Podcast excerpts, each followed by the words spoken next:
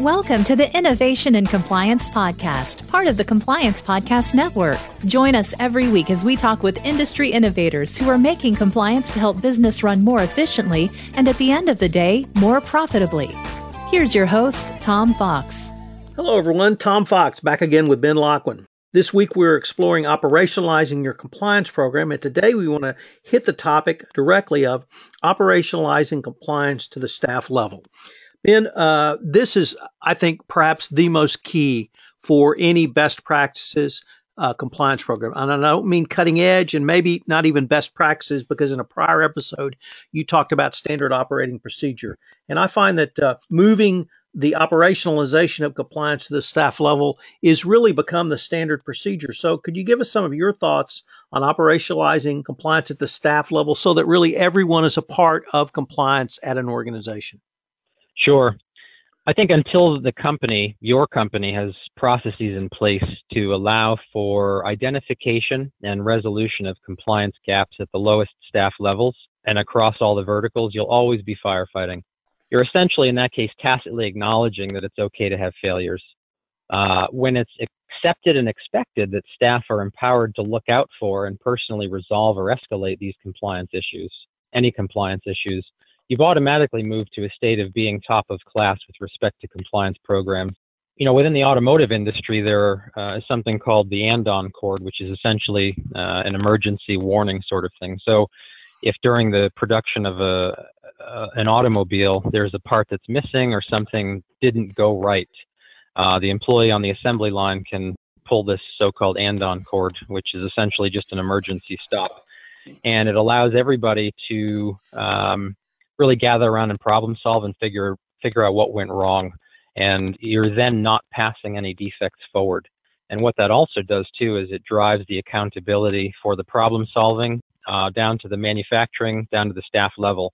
So everyone really uh, has this empowerment to be able to detect defects and is responsible for not passing them along to the next step. Um, i think if you get to a, a position where everyone in the organization feels a responsibility for compliance, that's really the place you need to be at. And I think it's a force multiplier for the compliance office. Ben, I really like that last point, and, and I cannot emphasize that enough that accountability is driven down to the staff level. And you use the example of automobile manufacturing, but what uh, I really advocate and have come to more fully appreciate is that same accountability can be driven down from a service function such as compliance to either a manufacturing organization or even the sales component so that uh, even if uh, you're selling a service, that sort of accountability is still uh, present. And having a, a regional office, uh, a, a geo, uh, geo region that's outside the United States or anywhere away from the home office, I think completely enhances all of those concepts that you just articulated. Yeah, agreed. And I think if you have it, um, as you said, regionally, it's it's at any regional office. It's within the corporate headquarters, of course. It's disseminated as far and wide as the company is. That's when uh, the company is allowed to see and act as one. Uh, this is something that's called the hive mind. Um, so in entomology, um, there's obviously the concept of the hive mind, how do bees know what to do, you know, as far as work is concerned, ant swarms, same sort of thing we've been doing a lot of work for more than a decade across industries using concepts from swarm theory. Uh, so, for example, very large networked companies like DHL and UPS to determine optimum outcomes for very large arrays of activities, routes, traffic delays, and so on use principles of swarm theory. And it's based on some research of how collaborative insects function and arrange their work under different environmental stressors and obstacles. So I think Similarly, treating compliance from the perspective of the hive mind is really at the pinnacle of thinking in this space. If everyone's trained, given the tools, and expected to detect and identify and either resolve or escalate the compliance issues, it's very difficult to have even a single compliance issue slip through the cracks. Um, so, I guess in order to operationalize that, I would say empower the employees with training on what's expected, then give them the means to pick out mistakes and misconduct within the organization on their own.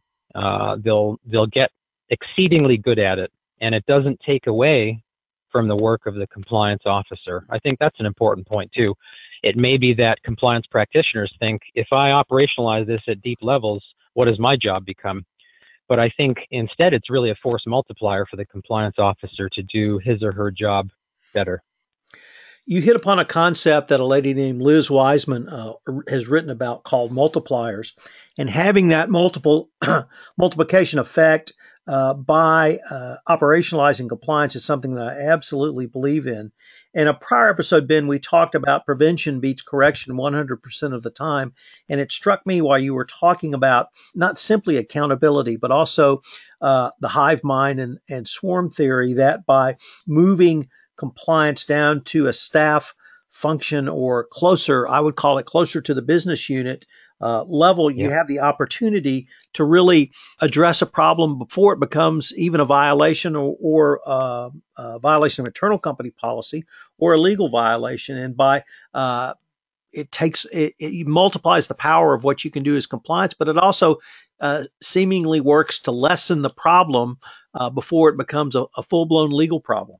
Yeah, agreed. And you know, I was thinking as you were mentioning uh, internal policy gaffes that that may potentially become legal problems if they spin out of control. You could even have inspection systems like optical character recognition or machine learning and text scanning.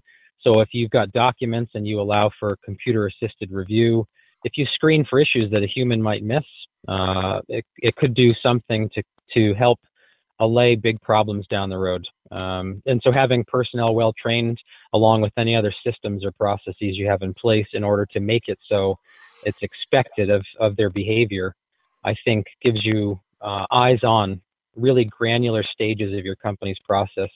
So the likelihood of finding problems before they become bigger problems is greatly enhanced. And Ben, that truly is innovative because the use of either artificial intelligence or uh, computer driven uh, da- data uh, to be reviewed by a compliance practitioner is something that is moving into a, uh, if not a best practice, uh, certainly something that uh, compliance professionals are comfortable with. But the thought of moving that same strategy down to the staff level is really not something that is compliance professionals have engaged in yet. But I wanted to use that to drive home another point you raised, which is if you can move that sort of uh, artificial intelligence data analytics down to the staff level, I think it makes the compliance function at the top even more important, but uh, more importantly, more efficient because you're truly only then engaging the compliance professional for the true anomaly uh, that can't be fixed, that can't be remedied, that can't be corrected at the staff level. And you have a subject matter expert who, when the anomaly does appear, can step in with a uh, much more encompassing, holistic compliance solution that may even be company wide. Agreed. Great point, Tom. So the uh, the operational uh, uh, operationalization of compliance, the regulators tell us that means moving it down to the staff level. Ben, you've given us several reasons why it makes the staff actually more efficient um, to engage these uh, potential compliance issues going forward. Uh, ben, uh, unfortunately, we're near the uh, end of our time, but tomorrow we're going to try and tie it all together for our listeners and demonstrate the ROI of compliance programs through this op- operationalization. So, as always, thank you. Thank you, Tom. Thanks for listening to this episode of the Innovation and Compliance Podcast with Tom Fox. Embedding compliance in your organization is a key component to the business equation of operationalizing your compliance program. How can you do it? Learn more at fcpacompliancereport.com slash innovation.